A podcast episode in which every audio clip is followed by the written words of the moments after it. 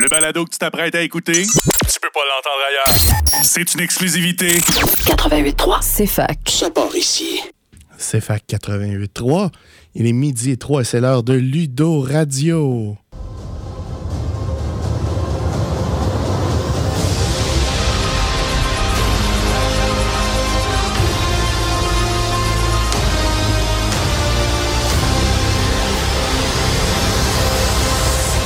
Bonjour tout le monde, Alexandre Bélanger avec vous en ce superbe mercredi.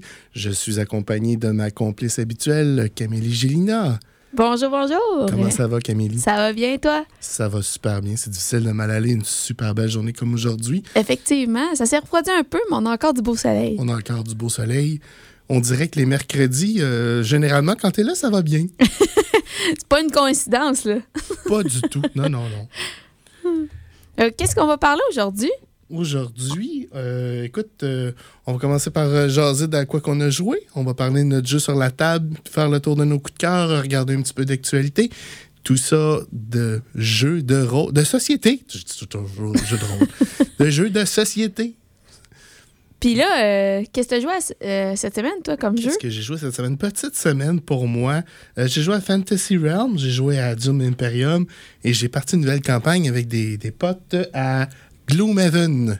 Est-ce que c'est la grande version ou c'est. Oui, euh, la grosse boîte de fou, là, à- Oh boy. qui, qui, qui, genre, prend juste peut-être deux, trois heures juste à la déballer. Elle était déballée, donc on n'a pas eu trop de, de- d'enjeux, mais ça a quand même pris une bonne heure et quart. euh, choisir nos personnages, choisir euh, nos, euh, nos plans de retraite, etc. C'est, euh, éventuellement, on va parler de Gloomhaven, même si on l'a pas au club. C'est quand même le jeu le numéro un sur Board Game Geek, mais on a la petite version. on a la version Jaw of the Lion, effectivement, qui a une quinzaine de scénarios au total dedans.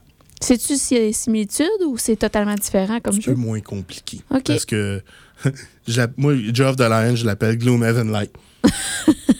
La version un peu plus courte. Puis euh, moi, j'ai une autre petite question pour toi. Euh, c'est quoi euh, le premier jeu que tu as nommé? Fantasy Realm. Ouais. C'est un jeu de construction de main et je n'en parle pas plus car c'est mon coup de cœur de la semaine. Oh! À toi, à quoi toi joué cette semaine? Moi, j'ai joué à un jeu euh, Secret Hitler. Euh, j'ai joué à Bahamas, euh, Zone A, Le Secret de Tchernobyl, Guignotine, No Escape, puis euh, Dune Imperium. Tu as joué à Dune Imperium? Hey, c'est donc quelle coïncidence. Mais en bonne compagnie, en plus de ça. Ça, Parce que oui, ça va être notre jeu de la semaine, Dune Imperium. Mais avant, je vais te poser une question. C'est Ben quoi oui. Secret Hitler? Ça fait peur un peu. Effectivement, en fait, c'est un jeu qui se joue à partir de 5 joueurs jusqu'à 10. Puis euh, c'est un jeu où il y a différents, il y a deux partis politiques. Donc il y a euh, les libéraux et euh, les fascistes. Fait que là, les fascistes, c'est euh, savent c'est qui les fascistes, mais les libéraux ne savent pas qui sont les fascistes. Donc, euh, le but de ce jeu-là, c'est que les fascistes remportent la partie. Donc, euh, il y a beaucoup de bluff là-dedans. Fait que je te dis que dans une game de ça, on s'aime pas la face après. là. Non, hein, ça, fait, ça ressemble beaucoup à la politique américaine présentement. Ouais, un peu. Mais c'est quand même très drôle comme jeu à jouer avec des amis. Donc, euh, cette semaine, sur la table, on a le merveilleux jeu, euh, un de mes titres préférés personnellement, Dune Imperium.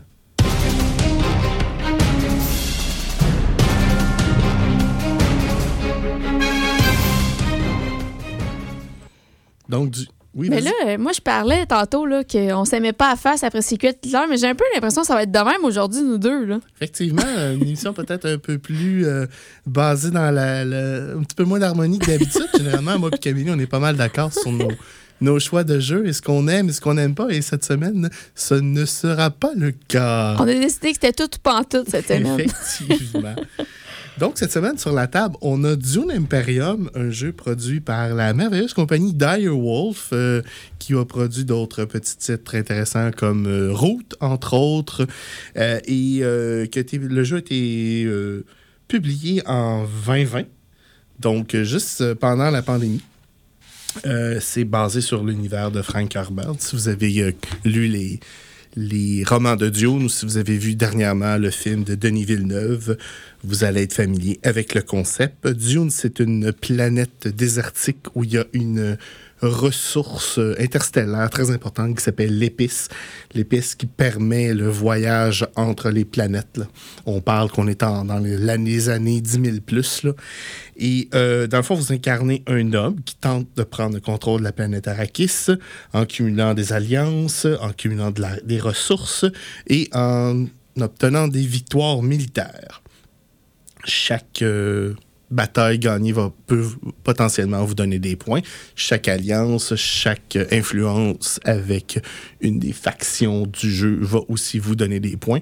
Et c'est un type de jeu euh, deck builder et worker placement en même temps.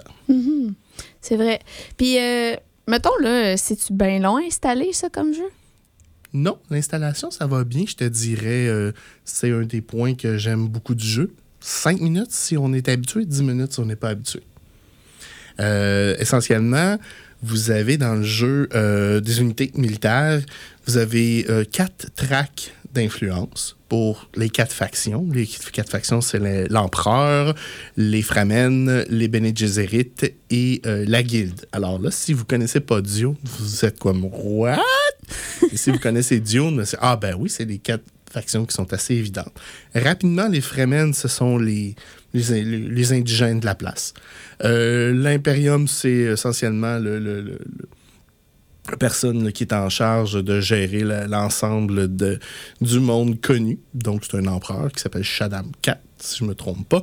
Euh, vous avez la guide qui, eux autres, ont besoin d'épices pour faire passer les vaisseaux d'une planète à une autre. C'est la seule façon de voyager. Et vous avez les Bene Gesserit dans ceux qui sont une espèce d'organisation matriarcale qui ont des buts pas trop clairs, mais leur idée, c'est de faire euh, avancer l'humanité. Puis là, de ce que je comprends, là, les quatre factions sont, sont quand même très importantes dans ce jeu-là. Fait que si tu joues pas avec les quatre factions, qu'est-ce que ça fait? Ben, tu te fais rincer. ça ressemble un peu à ma première game. hein? Effectivement.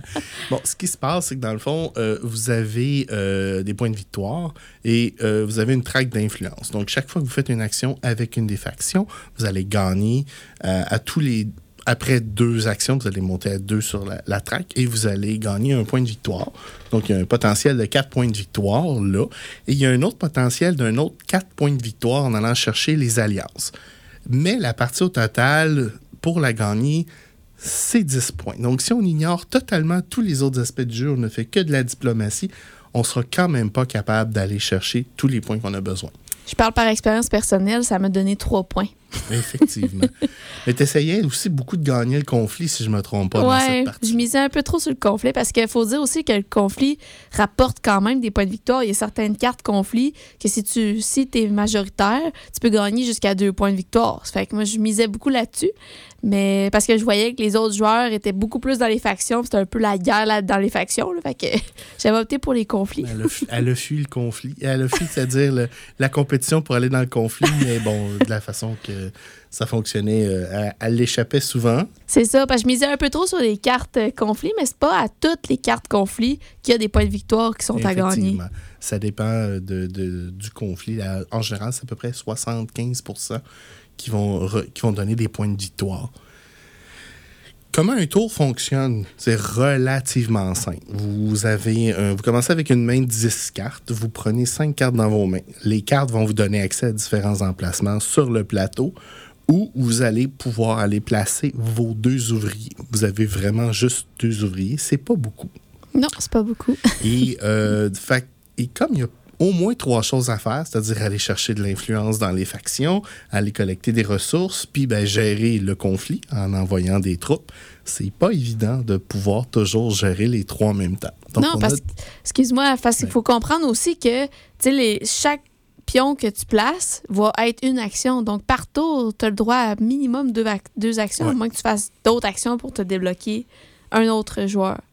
Effectivement, dans les subtilités du jeu, il y a un, après avoir accumulé une certaine quantité de ressources, de l'argent, on peut aller chercher ce qu'on appelle un Sword Master, qui est un troisième joueur, mais ça a des conséquences quand même pas toujours le fun.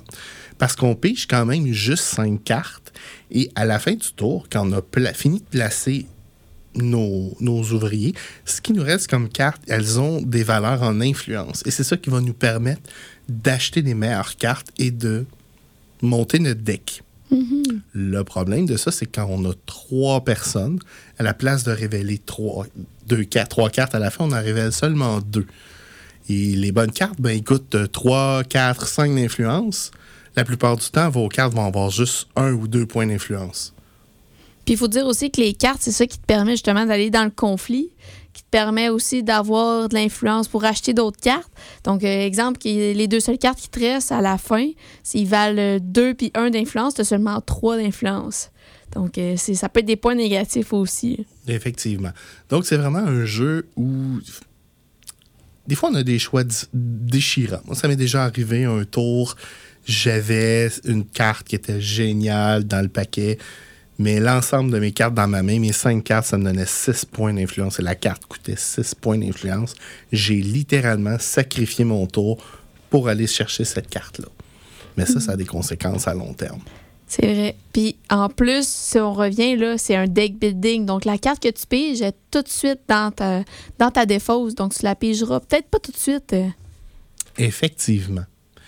On va euh, faire une petite pause et on va vous revenir. On va continuer de vous parler de Dune Imperium.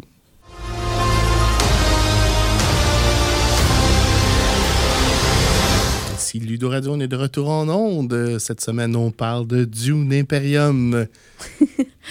Oui, mais dans le fond, avant la pause, moi, j'étais en train de dire que quand tu pigeais des cartes pour euh, un peu former ton deck, euh, pour piger tes cartes, dans le fond, moi, ce que je trouve dur dans ce jeu-là, c'est de résister parce que tu peux pas toutes prendre les cartes, même si tu as accès à l'influence pour acheter tes cartes. Tu as beau toutes les acheter, mais à un moment donné, ton deck va s'empiler, puis ça fait que tu passeras peut-être même pas le tour de ton deck pour avoir ta carte. Effectivement, essentiellement, euh, le- la partie dure 10 tours. Donc, à coup de 5 cartes par tour, normalement, vous allez piger 50 cartes au total. Vous commencez avec 10. Puis, ben, on s'entend dans la main de départ, il y en a qui sont bien, bien, bien ordinaires, des cartes. Donc, à un moment donné, il faut, faut, faut être stratégique dans ses choix. C'est vrai. Mais en fait, euh, ce qui vient difficile aussi, c'est que, mettons, tu fais comme moi, puis tu prends plein de cartes parce que tu pas capable de résister. c'est dur d'épurer ton deck. Effectivement. Ça, c'est euh, une grosse faiblesse du jeu, personnellement. Euh, je pense qu'on est rendu à parler de, de ça. Euh, les côtés qui sont moins le fun euh, de, Dune, de Imperium. Euh, je te dirais, c'est un jeu, faut le jouer quand même pour bien le comprendre. Ceci étant dit, euh, je me suis fait euh, rincer par du monde que c'était leur première partie. Fait que c'est, euh, tu comprends ou tu comprends pas. hein? C'est un petit ça. peu binaire. Je pense qu'au début, je comprenais pas.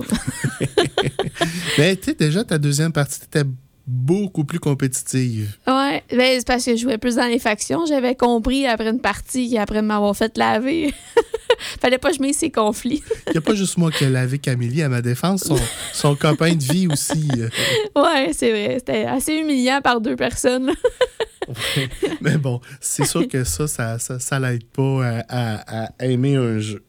Euh, Qu'est-ce que tu aimes, Camélie, dans, dans Dune Imperium? Ouais, ben moi j'aime qu'il y ait plusieurs options d'action euh, différentes. Fait qu'il y a quand même une belle variété là. Euh, il y a pas juste 3-4 actions que tu peux faire, mais on parle de quasiment une quinzaine, si je me trompe pas. Quasiment une quinzaine d'actions. 15, dépendamment de- des cartes que tu as dans les mains aussi, parce que, bon, on s'entend que des fois, ça prend la carte qui correspond à l'action qu'on veut faire. Des fois, on peut pas la faire. C'est l'action qu'on voudrait. C'est ça, exactement. Puis ce que j'aime aussi, c'est la variété des cartes. Euh, je trouve que il y a plusieurs cartes qui peuvent t'amener plusieurs autres nouvelles options. Puis euh, je trouve que ça amène une belle, euh, un beau côté au jeu. Puis toi, Al, qu'est-ce que t'aimes de ce jeu-là?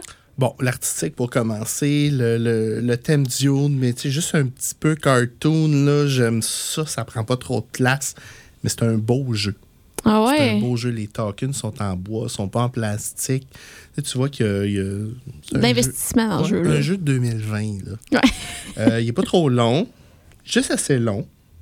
Beaucoup, beaucoup de profondeur. Vraiment, euh, beaucoup de, de- de- de- choix stratégiques aussi. Là. Euh, en plus, ben, euh, on n'en a pas parlé, mais au début, on se choisit un leader aussi. Le leader influence beaucoup sur la stratégie. Il y a des leaders qui vont être plus forts avec les factions. Il y a des leaders qui vont être plus forts avec le conflit. Il y a des leaders qui vont être plus forts à ramasser des ressources. Ouais, c'est vrai. Fait qu'il y a ce côté-là là, qui, qui, qui- Puis moi, personnellement, là, je, je- je- just plain fun. Il n'est pas, euh, il est pas en position, c'est 19, je pense, sur euh, Board Game Geek pour rien, ce jeu-là. Puis Dans les, euh, les hauts jeux, dans ce, ce classement-là, c'est un de ceux qui se joue le plus rapidement. Mais moi, j'ajouterais aussi que je l'aime grâce à l'extension. Je trouve que l'extension amène beaucoup plus de. On va justement parler de l'extension. On n'a pas encore l'extension au club, donc euh, là, c'est euh, vo- votre animateur euh, qui a lui-même le jeu, parce que c'est un de mes jeux préférés. Je dis, hey, c'est dommage le fun. Je vais m'acheter l'expansion. Ça s'appelle l'expansion Rise of X. Et ça enlève certaines mécaniques de base du jeu, mais ça en ajoute des nouvelles. Alors, une, une des choses qui était facile dans le jeu de base, c'était de faire de l'argent facilement, on peut aller chercher de l'épice dès le premier tour, la revendre, faire un paquet de Solari, puis aller s'acheter, dans le fond, deux avantages intéressants. On a parlé du Swordmaster. Il y a aussi un siège dans le Lansrad, qui est l'espèce d'assemblée des, lords, qui donne deux d'influence permanente. Donc, à chaque tour, on a un minimum de deux d'influence. Euh, Rise of X, ce que ça fait, c'est que ça recouvre une partie du plateau et ça l'enlève cette facilité alarmante d'aller chercher euh, beaucoup, beaucoup d'argent rapidement. Ce que ça fait en échange, ça l'ajoute une traque de, de- de- d'échange commercial. L'échange commercial va compliquer un petit peu la, partie.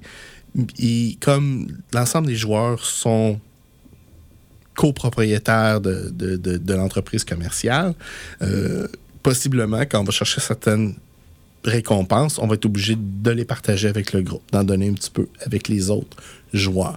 Ceci étant dit, euh, c'est très fort comme mécanique. Parce que quand on la monte jusqu'en haut, on peut avoir euh, une opportunité d'acheter euh, de la technologie, qui est une nouvelle dimension au jeu. On a des troupes gratuites qu'on peut mettre dans notre réserve. On, a de, on gagne l'influence avec la faction de notre choix. Euh, puis on gagne soit de l'argent ou de l'épice. Donc, euh, Puis même que j'ajouterais que la nouvelle techno- technologie te permet aussi de faciliter tes actions parfois. effectivement, beaucoup de tuiles technologiques euh, qui peuvent euh, faciliter dans le conflit ou donner l'opportunité de discarter une carte ou des trucs comme ça. Euh, une autre chose que Rise of X fait, c'est que ça ajoute la possibilité de, de, de, de- de- de discarter ou de, de- d'épurer le deck beaucoup plus facilement. Beaucoup plus de cartes là, qui vont vous permettre là, de, de vider euh, la scrap, là. On, on va se le dire. Là. C'est vrai. Puis là, euh, on parle des bons côtés et tout depuis tantôt, mais il y a quand même certains côtés négatifs. Je sais bien que c'est ton jeu préféré, là. oui, il y a certains côtés qui sont euh, un petit peu moins le fun. Un, un des côtés que j'aime moins de Dune Imperium, c'est, euh, dans le fond, si on joue à 1, si on joue à 2, si on joue à 3 ou si on joue à 4, les règles sont différentes. Donc, 3 et 4, les règles sont pas trop différentes. C'est vraiment juste sur la track de scoring qui va avoir une différence. Mais à- en solo, dans le fond, vous avez un- une intelligence artificielle euh, qui va euh, soit qui peut être supportée par une, application ou par un deck de cartes qui va euh, essentiellement vous nuire pour votre puis ben en solo le jeu est brutal parce que les points se font vite les les les AI n'ont pas nécessairement de prérequis pour aller cher- chercher certains espaces qui ont des gros prérequis et euh, ben, ils vont, ça veut dire qu'ils vont gagner le conflit facilement. Puis le conflit, des fois, ben, c'est un ou deux points. Donc, c'est- relativement simple pour eux autres de monter sur la traque. Euh, un autre problème, euh, je dirais, c'est que sans l'expansion, vraiment, on en a parlé, c'est vraiment plus difficile d'épurer sa, sa main. là. Ouais, ça fait partie de mes mauvais côtés, moi aussi. En fait, c'est quand tu joues pas d'extension, il y a pas beaucoup de chances de départir de ton deck.